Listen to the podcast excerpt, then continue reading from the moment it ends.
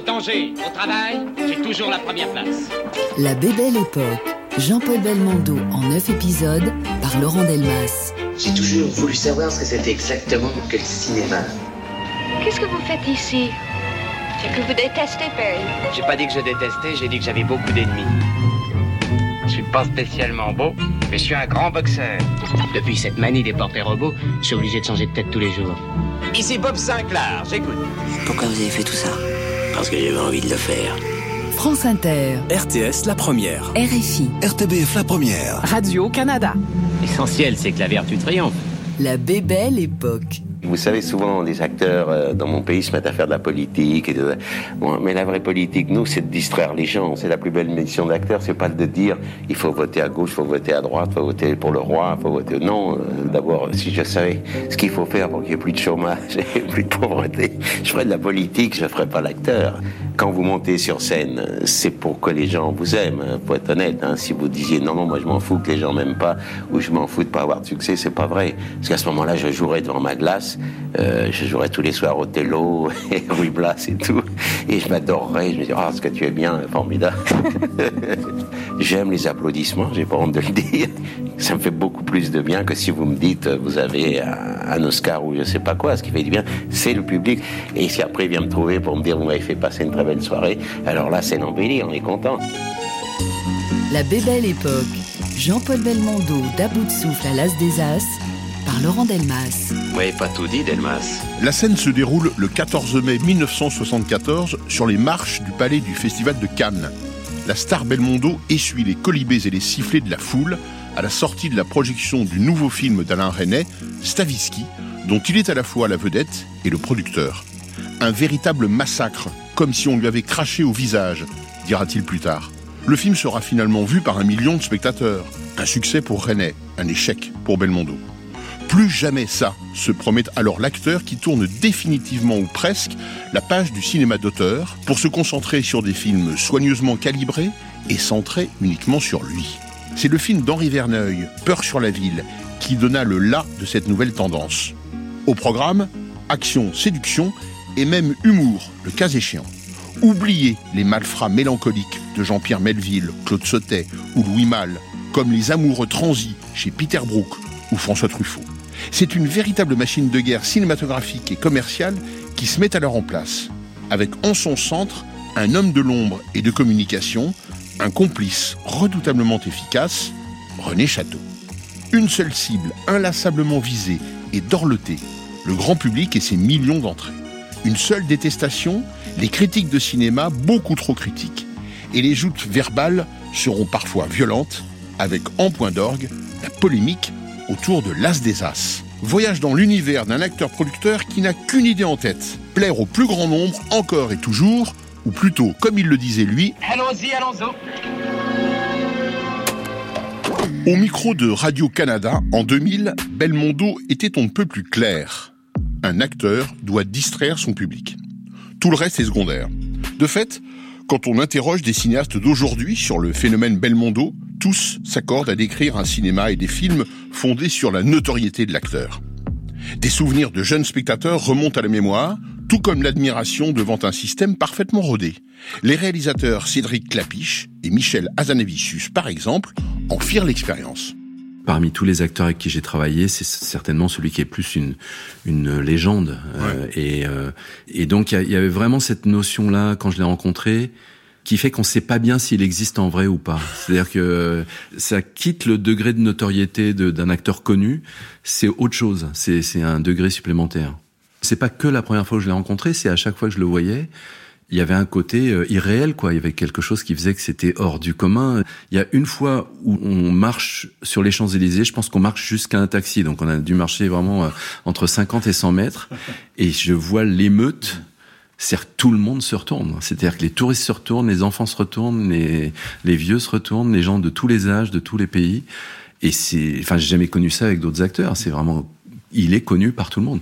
Et donc ça, ce, ce genre de choses, ça fabrique quelque chose de particulier, avec en plus le fait que tout le monde, en le voyant, sourit. C'est-à-dire que directement, il y a le bonheur d'avoir rencontré euh, Belmondo quoi. Et, euh, et, ça c'est vrai pour un enfant ou pour un vieillard. Enfin c'est assez fou quoi qu'il fasse cet effet là l'autre anecdote qui est un peu la même chose c'est que je me souviens c'était en revenant de Tunisie en revenant du tournage de peut-être. On est dans l'avion et donc c'est un avion de ligne et les gens ils voient qu'il y a Belmondo dans l'avion et à un moment il fait une sieste pendant le temps du voyage et il y a eu une queue de gens qui venaient le photographier pendant qu'il dormait, ce qui était à la fois un peu horrible et en même temps... Euh, mais c'était juste fou, quoi. Il y a eu euh, genre 15 personnes qui attendaient que le, celui de devant ait fini sa photo. C'est voilà, c'était ça. Moi, je fais partie d'une génération où Belmondo a toujours été là. Michel Azanavicius, réalisateur. Belmondo, euh, Johnny, pour moi, ils étaient constitutifs de la France, quoi. Moi, je suis né à Paris, très proche des grands boulevards, qui étaient vraiment une, espèce d'avenue, de grande avenue de cinéma et de théâtre, comme ça, mais il y en avait vraiment... Euh, dans mon souvenir, il y avait un cinéma tous les 25 mètres. Je me souviens très bien des affiches euh, René Château, c'était toujours la même typo, Belmondo. J'étais fasciné par le fait que il avait même plus besoin d'écrire son nom en entier. Il y avait Belm et Do de, et, et on savait que c'était lui, son visage en grand au-dessus du titre et tout ça. Donc euh, c'était Belmondo, mais c'était aussi Lautner, c'était aussi Audiard. Il y avait un peu une marque Belmondo qui est d'ailleurs pas forcément la meilleure mais euh, période de Belmondo. Mais c'était un truc qui était là, quoi, qui était présent. L'universitaire Ginette Vincendo analyse en détail les caractéristiques d'un personnage absolument singulier au sein du cinéma français, avec quelques traits saillants et originaux qui permettent son identification immédiate. Ce qui est intéressant, c'est qu'on a toute une série de films avec des titres comme Le, Marginal, Le Professionnel, Le, Magnifique, Le Solitaire, L'As des As, mm. enfin, etc., etc. Mm. Donc, qui, qui montrent bien plus que sont tous bâtis autour du personnage de Belmondo. Mm. Et ce sont des films où il est euh, toujours hilar, avec ce sourire, euh, souvent avec un, gros cigare planté entre les dents. Et avec ce sourire euh, et ce, cigare, il va casser la gueule de plusieurs truands ou policiers, peu importe. et en même temps, séduire toutes les femmes au passage. voilà. Donc, on, on a voilà le schéma qui en fait est répété d'un film à l'autre et qui visiblement euh, plaisait au public. Euh, alors malheureusement, il est on n'a pas d'études, euh, à ma connaissance, qui permettraient de dire quel était le pourcentage des hommes, le pourcentage des mmh. femmes. À mon avis, c'est quand même un public assez mélangé. Mmh. En quelque sorte, qui a intériorisé cette vision macho euh, du personnage. Euh, c'est ça la martingale du belmondisme, en quelque sorte. C'est d'arriver à faire passer la pilule du machisme avec une sorte de, d'entrain, d'allant, de, de joyeuseté. Oui, et il faut pas oublier aussi le, le, dialogue de ces films. Alors souvent Michel Audiard, mais pas nécessairement et qui est quand même très drôle, avec des jeux de mots, avec de l'argot, etc. Et, Belmondo a une manière de, dire, moi, euh, alors dans, je pense que je crois que c'est dans le professionnel où il jette, il casse la figure d'un policier, il, lui fait traverser une porte, mm. et le policier atterrit dans un énorme plat de couscous. Euh, avec euh, des, des, personnages arabes assis autour. Et Belmondo dit et voilà un couscous poulet. Et bon, et lorsque j'ai essayé d'expliquer ça à des collègues euh, qui ne parlent pas le français, ils ont du mal à, à, à suivre. Et voilà, Belmondo réussit, est un grand acteur comique finalement. Dirigeant à la fois le Festival de Cannes et le Festival Lumière de Lyon, Thierry Frémaux fut amené à deux reprises au moins à rendre hommage à ce Belmondo Bébel, capable de drainer des foules immenses tout en parlant à des cinéphiles godardiens. Il revient pour nous sur ces moments où la profession et le public se rejoignent pour célébrer ensemble l'acteur. Sur la croisette, comme dans la ville des Frères Lumière, les mêmes mots reviennent pour dire et l'attachement et l'affection. Ce fut même l'occasion pour le réalisateur américain Quentin Tarantino de créer en français un néologisme qui parle désormais à tous, le belmondisme, soit une attitude singulière et hors norme qui s'apparente plus à un état d'esprit qu'à une philosophie. Jean-Paul finit par accepter. Et euh, ça, avait déclenché plein de choses formidables. Il était venu et c'était l'idée. Il avait invité beaucoup d'amis. Hmm. Et il avait carte blanche, si j'ose dire, c'était important pour lui. Il se montrait très peu en public à l'époque. Et donc on décide de faire euh, cet hommage à Jean-Paul. Et euh, tout est prévu. Arriver sur les marches, etc. Et à ce moment-là, les agences photographiques demandent un rendez-vous à Gilles Jacob et moi. Et on se dit merde, c'est qu'il doit y avoir un problème, parce qu'en général, quand les agences se manifestent, c'est qu'il y a un problème. Et on les voit et ils nous disent voilà, on veut vous prévenir. Nos photographes, à un moment, mettront leurs appareils au sol. Et lorsqu'ils l'ont fait, c'était toujours en signe de protestation.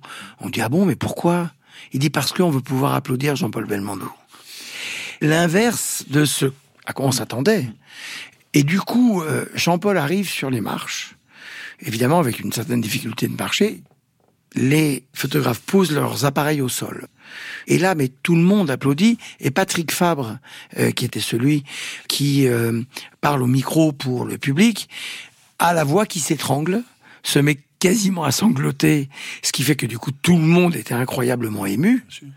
Et on a vu aussi ça, la force de cette trace, de ce souvenir, de ce qu'est un artiste, ce qu'il laisse. Jean-Paul tournait plus depuis quelques années. Donc, on est là en présence de quelqu'un que tout le monde a envie, et non pas de toucher, d'aduler. Il y avait quelque chose de remerciement, de gratitude. Et donc, euh, ça a été un moment euh, complètement fou. Thierry Frémaux, directeur de l'Institut Lumière et délégué général du Festival de Cannes. Jean-Paul, lui, par cette agilité intellectuelle, cette agilité artistique, mmh. a incarné cette double famille du cinéma français. Et donc, euh, copie restaurée de d'un Saint-Jean l'hiver, et Jean-Paul accepte de venir pour faire la soirée d'ouverture. Et la soirée d'ouverture se déroule à la Halle Tony Garnier, qui est une immense euh, salle de concert pour le rock. Autrefois, c'était les abattoirs lyonnais. 5000 personnes. Et pour gagner son siège quand on arrive, bah, c'est long. et là, tout à coup, Jean-Paul, je lui dis, bah, Jean-Paul, voilà, peut-être que, non, non, je marche. Comment font les autres? Je dis, bah, ils marchent. Et justement, les, comme ça, les gens les applaudissent. Euh, les gens les voient arriver. Et bon, ah ben, moi, je fais comme les autres. Je dis, bah, la seule chose, c'est que c'est toi qui arriveras en dernier. Mm. Et à ce moment-là, on met la musique de Morricone, le professionnel. Et tous les artistes étaient déjà là. Il y avait Daniel Auteuil, il y avait Marielle, il y avait Rochefort, il y avait, il y avait, et Jean-Paul qui, s'appuyant sur sa canne et seul mhm. fait ce cheminement de plusieurs dizaines de mètres au son de la musique de Morricone du professionnel. Et là, tout le monde était debout, mhm. euh, tout le monde était très très ému mhm. de vivre ce moment très solennel. C'était presque la plus belle de ces cascades. C'est-à-dire ce type qui se pendait au truc des hélicoptères. Euh, là, on faisait une dernière avec une béquille et il marchait. Et il marchait. Et il marchait. Et au son de cette musique, ça a été inouï. Et il a regagné son siège. Et là, euh, euh, moi, comme organisateur, il y a un moment, il fallait que les gens arrêtent d'applaudir, quoi. Et euh, Bertrand Tavernier était là, et Quentin Tarantino. Hmm. Tarantino, une semaine plus tard, recevait le prix Lumière qui est remis à des metteurs en scène. Et quand, deux mois plus tôt, je lui dis, il me dit alors, il y aura quoi dans le festival? Je dis, bah, il y aura ça, il y aura ça, il y aura ça. Et à l'ouverture, il y a Jean-Paul Belmondo. Et lui, il était prévu qu'il vienne les trois, quatre derniers jours du festival. Il me dit à l'ouverture, je dis oui. Il dit, bah, je viens. Je viens pour Jean-Paul Belmondo. Et une demi-heure avant que la cérémonie commence, on boit un petit verre avec euh, Tarantino. Et je lui dis, dis donc, j'y pense, et pardon de pas te l'avoir proposé, mais tu, tu dirais pas un mot ou deux? Il me dit, oui, bien sûr. Et en effet, il a fait un hommage, un éloge à Jean-Paul en anglais depuis la salle. C'est-à-dire qu'on n'a pas fait ça depuis la scène, parce que Jean-Paul pouvait pas monter sur scène. Donc on est allé tous dans la salle, donc c'est comme un ring, on était au milieu de la foule. Mm. Euh, Bertrand traduisait, mm. et Tarantino a fait un éloge avec une faconde, une manière de dire Belmondo, et surtout en disant que euh, le jeune Belmondo avait sur les murs de sa chambre le, un poster avec Humphrey Bogart et que euh, aujourd'hui les jeunes ont des posters avec Belmondo. Mmh. Mmh. Bah, Tarantino, euh, mmh. à la volée, il a fait un discours très extraordinaire. Il n'avait pas besoin d'aller sur Wikipédia. Hein. Il savait quoi dire. Et il l'a dit d'une façon magnifique. En disant Belmondo, c'est pas seulement un acteur, c'est pas seulement un, un, un, comédien, un personnage, surtout que c'est un verbe.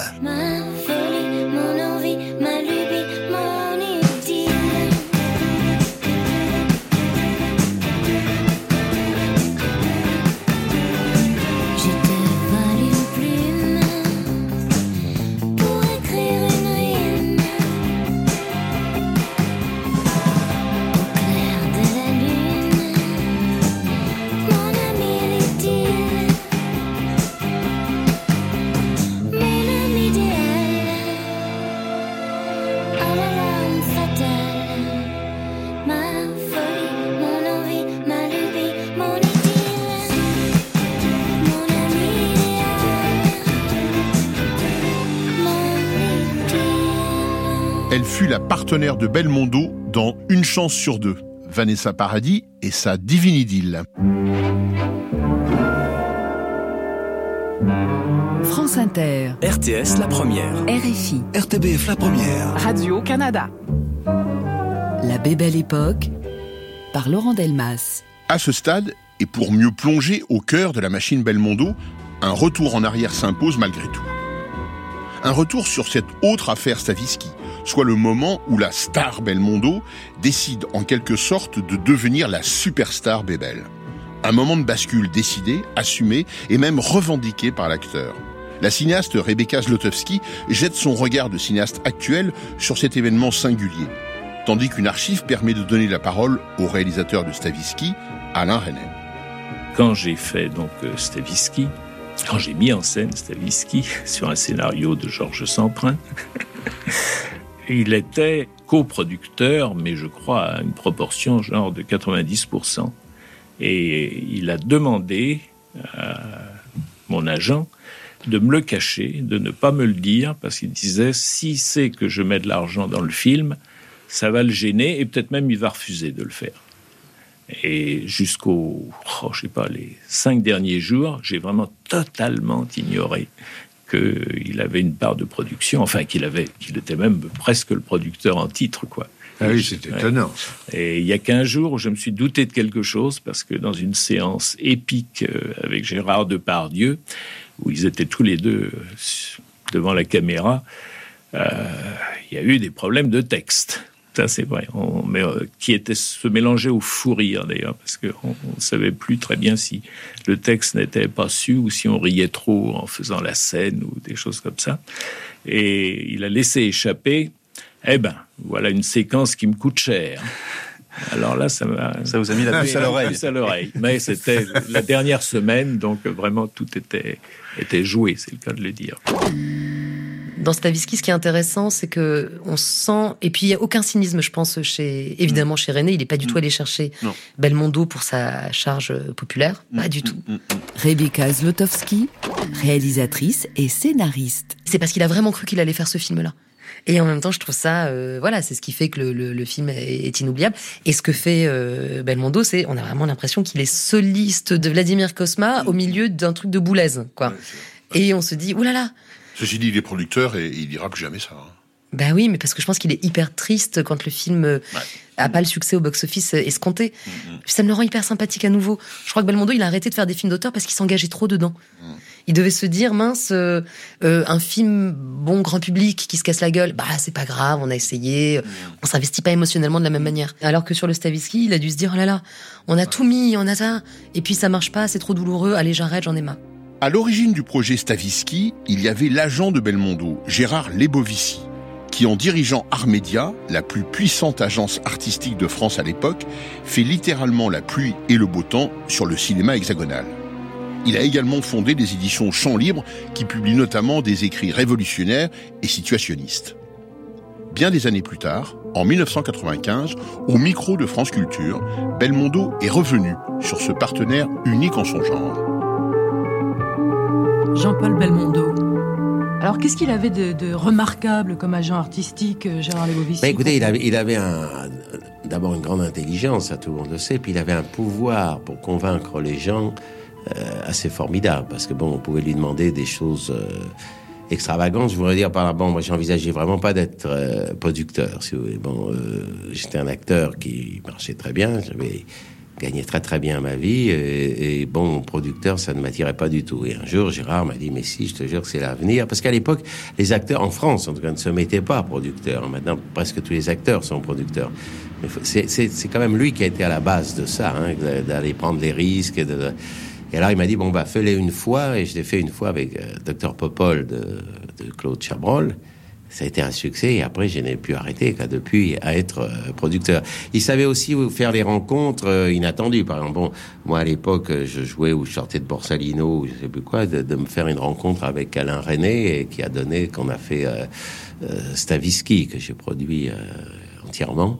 Elle a aussi des rencontres avec François Truffaut pour faire la sirène du Mississippi. Si, si vous voulez, c'était faire des rencontres inattendues finalement. Bon, c'est casser un peu l'image. Voilà, casser un peu l'image, voilà, et casser l'image dans les deux sens. Finalement, c'est de convaincre aussi René de dire bon, on va prendre un type populaire qui joue euh, des héros. Euh, euh, disons à la Zorro entre guillemets si on veut et puis moi de me convaincre d'aller tourner avec René et ça je crois que c'était une force et en ça il était un plus qu'un agent finalement il était déjà un, producteur donc il est il est devenu il a fait son premier film comme producteur finalement c'est les Morphalous c'est avec moi il est il est mort avant la sortie euh, du film, quoi. Cette idée que les acteurs doivent devenir coproducteurs de leurs films, qu'est-ce qui lui a fait penser à ça? Bon, ça existait évidemment en Amérique, puisqu'il y avait les artistes associés, mais en France, ça ne se faisait pas beaucoup. Ou alors, on disait à l'acteur, vous prenez sur les bénéfices. Euh, bon, il n'y avait jamais de bénéfices et les acteurs ne voyaient jamais rien. Donc, euh, lui, c'était, c'est sûr que ça allait contre ses idées, mais je crois que il était déjà plus agent, il pensait déjà à la production. Et donc, en plus, je crois que on avait des rapports vraiment d'amitié sincères et je crois qu'il voyait aussi mon intérêt et, il y allait quand même. Bon, il avait, je vais pas vous dire que c'était un saint homme et qu'il touchait rien, il gagnait beaucoup de sous, hein, donc mhm. euh, c'était de bonne guerre. C'est en 1971 que Belmondo créa sa propre société de production de films, Cerito, pour défendre ses intérêts au sein d'un système économique puissant. Cerito en hommage à sa grand-mère paternelle, Rosine Cerito. Rapidement, il associe à cette activité celui qui, depuis 1967, est son attaché de presse, René Château. En 1983, Michel Audiard, l'un des scénaristes attitrés de Belmondo, revient sur ses activités de producteur au micro d'André Asseo sur France Inter. Disons, c'est pas de faire injure que de dire qu'à mon ami Belmondo pense tout de même beaucoup à la rentabilité d'un film. Belmondo... Belmondo, il est producteur, alors c'est normal qu'il y pense à la rentabilité. Le, successeur, au fond, de Gabin dans le star system français, c'est Belmondo. Voilà, avec, plus d'imbrication encore dans le star system, puisqu'il est producteur, ce que ne voulait pas être Gabin, mais à mon avis, plus par crainte qu'autre chose. Il faut quand même être joueur pour être producteur. Et Jean ne, ne, ne voulait pas risquer de perdre. Voilà, c'est ça, il ne voulait pas risquer de perdre. On parle toujours des coups qui réussissent, hein, mais euh, quand Belmondo fait Stavisky, qui perd un certain nombre de millions, personne pleure sur son sort. C'est quand même, il y a un jeu, il y a une loterie. Bon, une loterie de laquelle il sort gagnant 8 fois sur 10, c'est bien évident. Enfin, disons qu'il prend tout de même une petite part de risque, et ça, Gabin ne la prenait pas, pas plus que Louis de Funès ne, ne voulait la prendre, cette part de risque.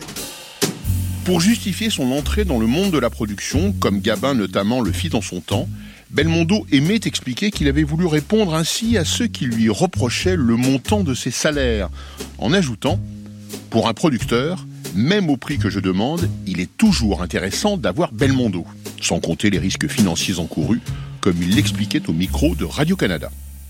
C'est que la vedette soigne beaucoup son image. Voyou, oui, mais voyou sympathique.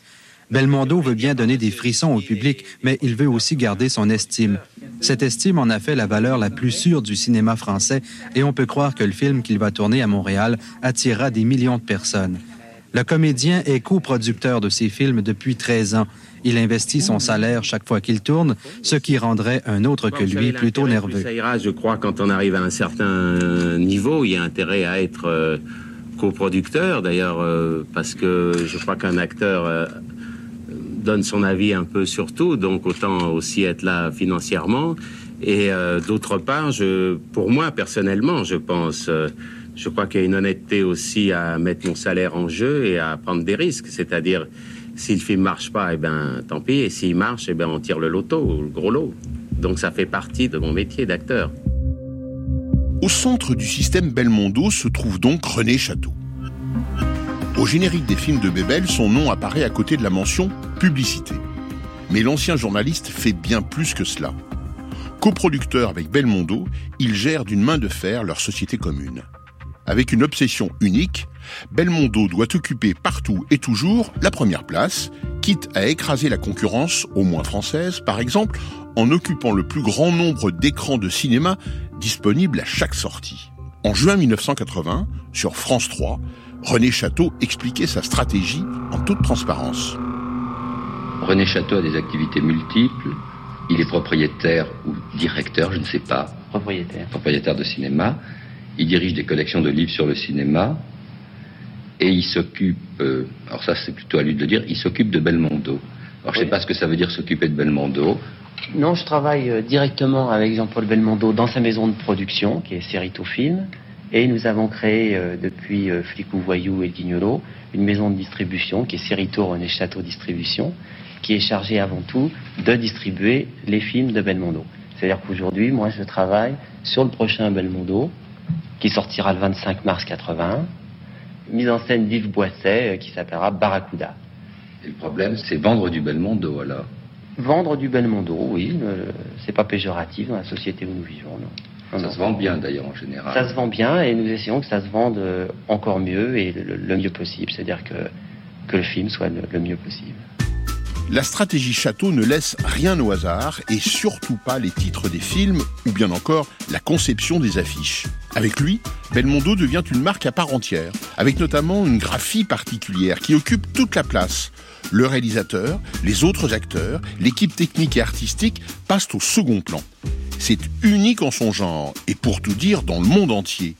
Même Clint Eastwood à la même époque, et sur un créneau à certains égards comparable, n'existe pas de cette façon publicitaire. La communication, selon René Château, s'apparente à un rouleau compresseur que rien n'arrête, comme il s'en expliquait encore bien des années plus tard, en 2013, sur France Culture. Pour faire une bonne affiche, il faut un bon titre tous les titres des, films de Jean-Paul, sauf L'As des As qui est de Houry, sauf Peur sur la ville qui est de Verneuil, je les ai tous changés. Tout ça, c'est déposé au CNC, c'est vérifiable. Hein. Quand Francis Weber, il a amené le, titre Comment détruire la réputation du plus grand agent secret du monde pour, euh, de Philippe de Broca, j'ai dit c'est pas possible. On va crever avec un titre pareil. Bon, mais en Italie, le film s'appelle comme ça. Il a fait un bide. Et moi, en France, je l'ai appelé Le Magnifique, qui est le film préféré de Jean Dujardin. Par exemple, l'inspecteur de la mer, c'est devenu ah bah voyou. Ah oui, l'inspecteur de la mer avec un titre pareil, un homme en imperméable sous la pluie qui est sur les galets à Nice, toi, qui est au bord de la mer. C'est pas possible ça. Donc euh, je l'ai appelé flic ou voyou. Mais j'ai eu beaucoup de mal. Et pour l'affiche de flic ou voyou, j'ai pris une photo que j'avais faite sur Borsalino, sur le champ de course. Belmondo, je l'avais trouvé un matin comme ça, c'était très tôt. Oh, j'ai dit putain, il est formidable. La casquette, il avait un picaduros qui n'était pas allumé, tu vois, mais il avait le Picaduro, c'est tout. C'était un concentré de Belmondo. C'était vraiment une anthologie. J'ai dit, putain, ça je prends. Je mets la photo de côté, et ça a été euh, cinq ans après, ou dix ans après, l'affiche de, de Flic ou Voyou. Mais elle vient de Borsalino. La, Alors qu'il n'y a pas le Picaduro, c'est qu'il n'y a pas la casquette dans le film. Exactement, ça a été une horreur parce que euh, le film se termine. J'ai dit à Lautner, je dis mais il me faut une casquette moi dans le film là. Et puis ils n'avaient pas évidemment la même casquette, etc. Bon, ça tirait par les cheveux, mais tout le monde s'en fout. Une fois que le film marche et un succès et puis que les gens adorent, c'est pas important quoi. Je crois même que pour Flic et Voyou, vous aviez euh, repris un petit peu la typographie de Force ouvrière hein, avec les. Ah non non, mais Flic ou Voyou, Flic ou Voyou, euh, exactement. Vous faites bien d'en parler. C'est ce que j'avais raconté à, à Télérama à l'époque. Euh, quand ils ont fait la, leur une sur la PME Belmondo, c'est-à-dire que j'aimais bien, pas du tout les dirigeants, mais le, le, graphisme de FO, et je le trouve hyper bien dessiné, bien fait. Donc euh, FO, c'est ce qui m'a fait trouver F, flic, O, ou, voyou. Ce tournant pris avec les conseils avisés de son associé et alors ami René Château, Belmondo l'assume pleinement, y compris des années plus tard à la télévision face à Bernard Pivot dans Bouillon de culture en 1998. Et vous êtes toujours dans le classement du journal du dimanche, euh, euh, toujours dans les trois ou quatre premiers, euh, donc parmi les Français préférés. Est-ce que vous vous êtes pas coupé du Belmondo qu'aimait l'intelligentsia, qu'aimait justement la, la, critique, qui vous aimait dans Godard, qui vous aimait dans Peter Brook qui aimait, comment dire, l'acteur anticonventionnel. Est-ce que vous n'êtes pas devenu, avec Bebel, un acteur conventionnel? Je ne suis jamais coupé de personne, c'est eux qui vous coupent. Parce que tout d'un coup, bon, Léon Morin prêtre, ça ne marche pas, on vous trouve génial. La sirène du Mississippi, ça ne marche pas, on vous trouve euh, génial avec le temps. Euh, bon, si vous faites euh, un film qui fait un million d'entrées, euh, il ne vous aime pas. Ça, ça ah non, vous y revenez, là, là, non. Là, c'est l'envie, là. On dit, non, mais non, mais si, mais vous comprenez pas ce que je veux dire. Je trouve ça normal, je vais vous dire, moi. Justement. Vous pensez que l'âme de, de l'homme est aussi noire aussi? Mais c'est pas noir. Ah ben si. C'est pas non, parce que c'est pas grave. Le cinéma, de toute façon, n'est pas une chose aussi importante et aussi grave. Mm. Un acteur s'est jamais suicidé sur une mauvaise critique, de toute façon. Donc c'est pas grave ce qu'ils vont dire. Ils vont pas vous casser la carrière. Je m'exprime peut-être mal mal, mais ce que je veux non, dire... Non, pas, non, non, très très bien. C'est pas nouveau, ça, quand même. Le, le succès, je ne suis pas le premier. Oui, je ne suis pas une victime. Euh, non, hein, vous ça portez bien. pas hein. une victime, je me porte très bien. Mm -hmm. Et avant moi, Espagnol, vous, vous avez lu ses trucs sur la critique. Donc c'est pas d'aujourd'hui, et Molière et Christophe. Donc c'est ça, c'est pas d'aujourd'hui. Et puis c'est pas un débat. Et puis ça existera toujours. On n'enlèvera pas les critiques. Et je demande pas ce qu'on enlève les critiques. Ça fait partie du métier, ça fait partie des choses. Mm. Quand on est jeune, c'est vrai qu'on les lit et qu'on regarde et on dit à son papa et à sa maman, t'as vu, j'ai eu une bonne critique. À mon âge. En 1982, une affaire avait fait grand bruit lors de la sortie de L'As des As de Gérard Houry. Elle interroge alors ce cinéma commercial hégémonique autant que la place et le rôle de la critique de cinéma. Comme on le rappelle sur France Inter dans l'émission Les Étoiles du cinéma, le film connaît dès sa sortie un succès considérable, cumulant à lui seul à Paris plus de 72 000 spectateurs. Un record absolu et titanesque face, par exemple, aux 3000 entrées du nouveau film de Jacques Demy, Une chambre en ville. C'est alors que le critique et journaliste de cinéma, Michel Bouju, décide en réaction de publier avec d'autres un texte dénonçant les films préconçus pour les succès et déplorant un public potentiel détourné. Autrement dit, un appel à aller voir le demi sans jamais citer nommément le film avec Belmondo comme contre-exemple. Ah oui, ça a été un événement euh, considérable. Je dois dire que on a toujours, pour les films français, le record du, du, du premier jour. À l'époque, on a fait, je crois, 73 000 entrées dans la journée, ce qui est une chose euh, incroyable. D'ailleurs, avec Gérard, on était au, au Fouquet's, et quand on nous a dit ça, on a commencé par dire non, vous voulez dire 7300 et Non, non, 73 000. Alors, on est tombés tous les deux sur la banquette et vraiment, on s'est embrassés, on avait les larmes aux yeux. Hein. Et on savait, si vous l'auriez été lucide, on s'est dit plus jamais ça se reproduira. Parce que et ça ne s'est plus jamais Et ça s'est plus jamais reproduit. Aucun voilà. film, aucun ni français, film, voilà. ni américain. Voilà. Ça, ça, a été une folie euh, extraordinaire. Bon, Houry, euh, Gérard, moi j'ai toujours eu une tendresse pour lui. Euh, parce que c'est un homme tellement drôle, euh, cultivé, puis il, il, adore les acteurs. Lui-même, il a été acteur, il est toujours plein d'anecdotes. On ne s'ennuie jamais une seconde avec Gérard. Hein. Et comment vous expliquez le succès extraordinaire de la César c'est le talent de, de Gérard, hein, d'avoir mis ce, cette espèce d'entraîneur de, de, de, boxe des Jeux Olympiques euh, avec ce petit Rachid Ferrat. Ces rapports entre l'enfant et le, et le, petit ours aussi. Tout ça, je crois que c'était un amalgame. Parce qu'il y a toujours formidable. le mélange de tendresse. Oui, mélange de tendresse. Voilà, Horry, c'était pas un comique juste mécanique. Vous voyez, il y avait, il y avait cette tendresse. Et je crois que c'est ça qui avait beaucoup touché les gens. C'était les rapports de ce personnage avec ce petit enfant au milieu de cette guerre, finalement. Enfin, de cette préparation cette de guerre. préparation de guerre. Et je crois que c'est ça qui a plu aux gens. Hein. Je n'irai pas par quatre chemins. Je pense qu'Une chambre en ville de Jacques Demy est un film proprement euh, miraculeux. Michel Bouju, critique et journaliste de cinéma. C'est le cinéma de l'élégance et de la générosité, c'est-à-dire encore une denrée extrêmement rare par les temps qui courent sur nos écrans, que ce soit du cinéma français ou du cinéma américain. Et il s'est passé, bon, je, inutile de dire, bon, voilà, c'est pour moi vraiment évidemment le plus grand film français de l'année, et j'irai même sans doute plus loin. Bon. Alors, Quelle inu année inutile, inutile d'épiloguer là-dessus. Il s'est passé, à propos de ce film, une chose qui me semble très importante et que je voudrais signaler, c'est que une chose qui ne s'est pas passée très souvent, c'est qu'un certain nombre de critiques, considérant, comme le disait Lefort, effectivement, qu'on ne servait plus à grand-chose et qu'on n'était pas très entendu, ont, ont voulu grouper leurs voix et ont signé un petit texte collectif une espèce de pétition. Moi, je ne suis pas vraiment un homme de pétition, mais cette fois, j'ai apporté ma signature à ce texte qui exprime l'admiration de ces critiques signataires pour le film de Jacques Demy, avec la volonté quand même un petit peu polémique, délibérément, d'opposer Une chambre en ville à L'As des As, tout simplement parce que ces deux films sont sortis le même mercredi, c'était le jour de la grève à la RATP, et le film de Gérard Houry, ce premier jour, ce premier mercredi, a fait 72 000 entrées, alors que le film de Jacques Demy en faisait 3100 et des poussières. Oui, mais encore une fois, on peut se Bon, c'est un film qui me semble, bon, encore une fois, extrêmement important, et surtout un film populaire. Alors c'est là le paradoxe, et c'est pour ça que nous avons fait ce petit texte, car un film populaire qui ne trouve pas son public, ça peut faire sourire, on se demande ce qui se passe. Co-scénariste du film avec son père Gérard Houry et Marcel Julien, la cinéaste Daniel Thompson, à notre micro, se souvient encore de cette polémique autour de L'As des As. À l'époque, Gérard Houry avait écrit pour Jean-Paul Belmondo une cinglante réponse en forme de lettre ouverte aux critiques de cinéma. Euh, on, est, on, a tous envie d'avoir du succès, on n'est jamais sûr, donc euh, ça, ça, ne s'agit pas de qualité, de comparaison. Il s'agit juste d'avoir cette espèce d'élan du public ou pas. Hmm.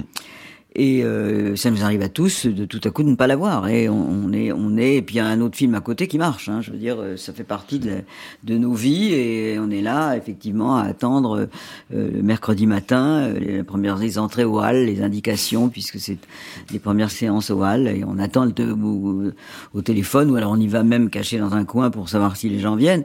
Ça fait partie de notre métier. Bon, mais ce qui fait pas partie de notre métier, c'est que tout à coup il y ait une espèce de cabale monumentale de signé par euh, un organisme entre guillemets qui n'existe pas qui est la presse française, la critique, française, Voilà, la critique française. La critique française, il y en a, il y en a, il y en a, il y en a qui aiment ça, il y en a qui aiment pas, il y en a qui sont méchants, il y en a qui sont gentils. Enfin, je veux dire, ils ont le droit de faire ce qu'ils veulent mm.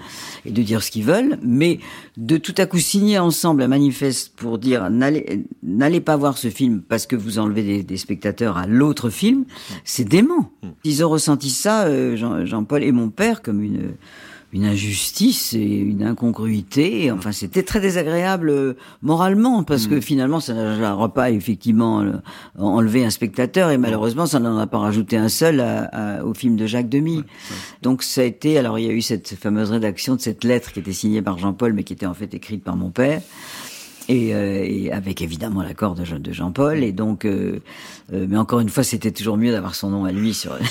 lettre au coupeur de tête. Hein, voilà, lettre au coupeur de tête. et voilà, mais c'est un très très curieux épisode qui ne s'est jamais reproduit. Ça n'avait pas eu lieu avant ni après, mm, mm. et ils l'ont assez mal vécu. En même temps, l'énorme succès du film faisait qu'ils ils étaient quand même heureux. La montagne magique de Thomas Mann, c'est combien? Verboten. Interdit en Allemagne se livrer.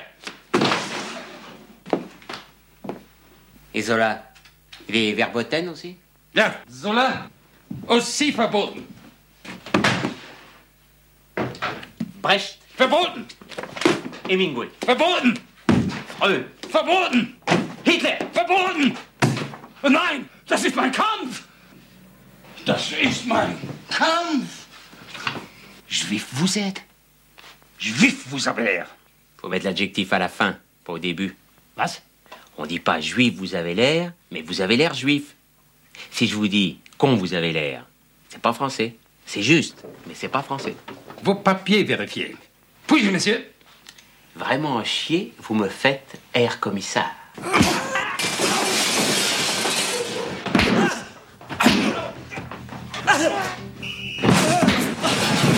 Signataire à l'époque du texte des critiques de cinéma, le journaliste Serge Toubiana, ancien patron de la Cinémathèque et actuel dirigeant d'Unifrance, jette un œil apaisé sur ce moment d'embrasement où les deux camps, il faut désormais en convenir, manquèrent assurément de modération et de sagesse.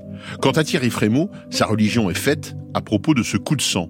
Mais la fracture reste encore aujourd'hui ouverte entre la critique cinéphile d'un côté et des films qui revendiquent le pur divertissement. Il n'est pas innocent que Belmondo ait été au centre de cette polémique, lui qui revendiquait ouvertement de faire un cinéma commercial. À l'époque, les institutions et la critique, dont je faisais partie, j'étais un jeune critique, on voyait bien quand même, on n'aimait pas, on avait tort, hein, on voyait mal les choses, on n'était peut-être pas assez lucide, mais on voyait, on, appréhendait Belmondo comme Delon, peut-être un peu différemment quand même, comme des, des, acteurs du côté du manche, quoi. Ouais et on s'est trompé. On, leur prêtait, je pense, des positions politiques qu'ils n'avaient pas. C'est ce qui peut expliquer le, en partie la, polémique au moment de la sortie de l'As des As Bon, j'étais assez, euh, assez ami avec Jacques Demy. Les deux films sortent en même temps, le même jour. Bon, L'As des As de Jean Arouet, avec Belmondo, coécrit avec Daniel Thompson, sa fille, et puis Une chambre en ville de Jacques Demy, nous, au cahier, on le défend.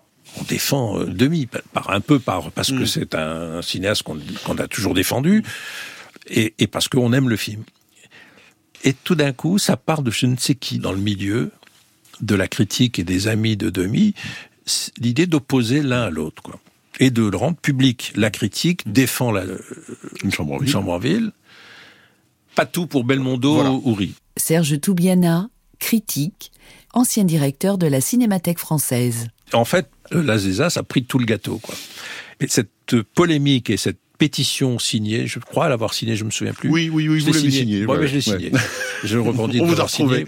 Eh ben, mais Demigny n'est pas du tout impliqué dans la pétition. Hein. Absolument. Mais bon, comme il y avait des amis à lui, des proches, il était très emmerdé. Ça, je, je, peux en témoigner, il était très emmerdé. D'abord parce que son film marchait pas. Il y a eu trois succès sur 12 films. Il a réalisé 12 films, Jacques Demy. Donc, amertume, euh, tristesse, euh, etc. Et Las des As cartonne, quoi. Mm. Pourquoi? Parce que c'est Belmondo qui joue un personnage héroïque, que c'est euh, que c'est Ouri, et donc on, on, on s'engouffre là, là, dans cette polémique et euh, on fait du tort à demi parce que on le met au, on se l'approprie, on, on, le on le rend prisonnier d'un discours critique qui n'est pas le sien. Lui, c'est un artiste, un cinéaste. Il a fait un, son film ne marche pas. Euh, mm c'est à lui de, de, de, de l'assumer, mais euh, c'est pas et, on ne le sauve pas, on ne le sauve pas. Et on attaque, on attaque un film qui marche, c'est-à-dire qu'on attaque au fond le public, quoi. Et on attaque un acteur populaire. Et évidemment, Ouri et Belmondo ont répondu en attaquant les coupeurs de tête. Nous étions des coupeurs de tête. Moi, aujourd'hui, avec le recul, parce que depuis, il s'est passé beaucoup de choses, c'était il y a 40 ans. Vous ne le feriez pas. Vous ne signeriez pas un texte pour Clément Cogiteur contre Astérix. Non. Voilà. C'est à peu près. Non, euh, non, non, parce que je crois que le public fait ce qu'il veut, il est libre. Les films sortent librement, avec des moyens différents. Hmm. Les grands succès hmm. populaires, français ou américains, font marcher l'ensemble de la machine française de production. Donc, euh, les films d'auteur bénéficient de l'argent prélevé sur les recettes de ces grands films populaires. Et puis, le public euh, tranche, quoi. D'abord, il y avait en France une opposition à la fois euh, technique et économique hmm. entre cinéma d'auteur hmm. et cinéma grand public. Thierry Frémaux, directeur de l'Institut Lumière et délégué général du Festival de Cannes. Hmm. Opposition qui s'exacerbait et écart qui se creusait. Et Belmondo, période Belmondo, René Château, Gérard Houry ou Georges Lautner ou Jacques Deray, etc., les films de Belmondo, ça prenait tout. Mm. Donc il y a eu un réflexe, euh, un double réflexe de la part de la presse, mm. à la fois de dire quand même, essayons de résorber cet écart. Mm. Et puis, et puis le film de Jacques Demy marchait pas très bien. Donc il y avait aussi, euh, mais je ne crois pas qu'un film marche pas bien parce qu'un autre marche bien. Euh, c'est même le contraire. ça incite les gens à retourner au cinéma. Ça parle de cinéma. et Jean-Paul avait été blessé de ça. Mm. Il avait été blessé d'abord parce qu'il avait quand même bien donné dans le genre cinéma d'auteur qui marche pas dans sa jeunesse. Euh, et puis, euh, il se sentait accusé de quelque chose mm. dont il sentait que ça n'était pas juste. Mm. Euh, et d'ailleurs, c'était une polémique euh, qui a pas duré parce que c'était absurde. après, il faudrait reprendre tout ça parce que c'est sûr qu'il y a eu là deux cinémas qui arrivaient un peu au bout de leur, euh, hmm. de, leur route. Hmm. Mais là, il y a eu quelque chose au cœur des années 80 qui disait bien la décennie dans laquelle on entrait. Peut-être par épuisement d'une certaine recette. Et puis épuisement artistique.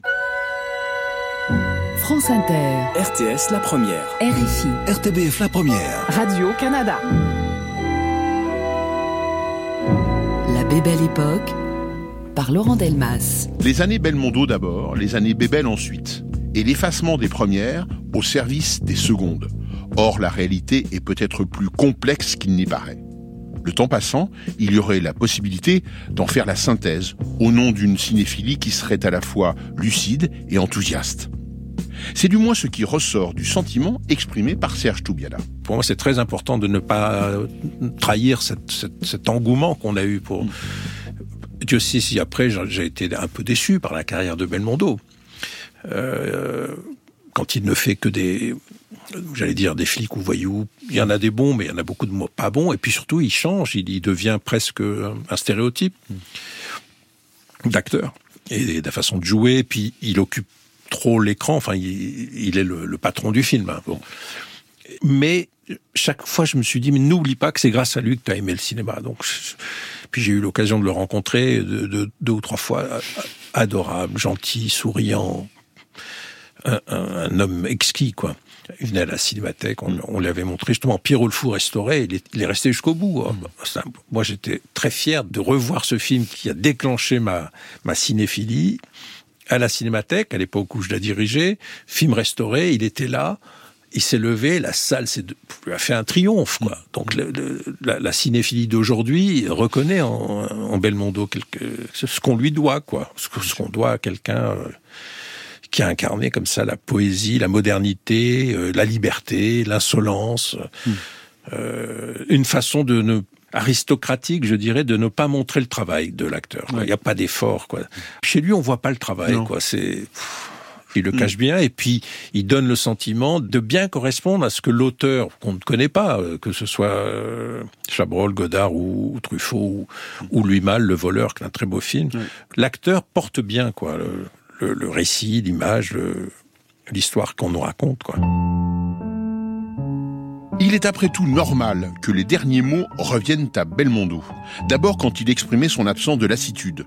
Ensuite, quand, même frappé durement par la maladie, il revendiquait l'héritage maternel du courage comme une valeur cardinale et constante. Le sourire de l'insolente réussite aux lèvres jusqu'au bout. Oh, bah, c'est heureusement, je suis pas blasé. Je crois que le jour où je serai blasé, je, je m'en dirai carrément. Et euh, il vaut mieux euh, jouer les rôles que je joue que d'ouvrir la porte. Je crois que je serais fatigué si j'ouvrais toujours la porte à mon âge. C'est ça qui est dur. Je dirais, je dis pas ça méchamment. Je pense que le métier d'acteur est très dur quand on ne, ne joue pas des rôles intéressants.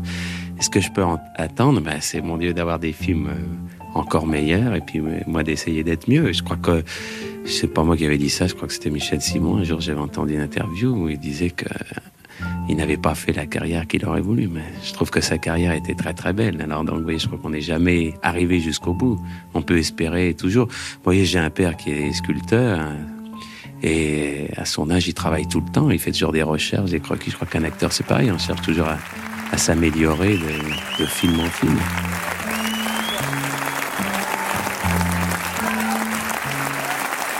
Qu'est-ce que j'ai encore, hein?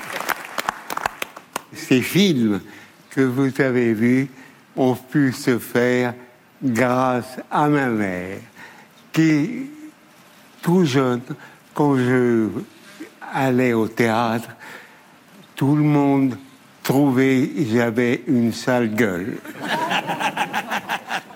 Alors, une fois ça va, deux fois ça va, trois fois non. Alors ma mère m'a dit, tu dois être comme ton père avoir du courage. Et je n'ai jamais manqué de courage, ce qui fait que je suis là. voilà. C'est Marion Philippe qui a préparé cette série et c'est Stéphane Ronxin qui la réalise aujourd'hui avec à ses côtés Benjamin Troncin. Ce sont des professionnels et vraiment pas des guignolos.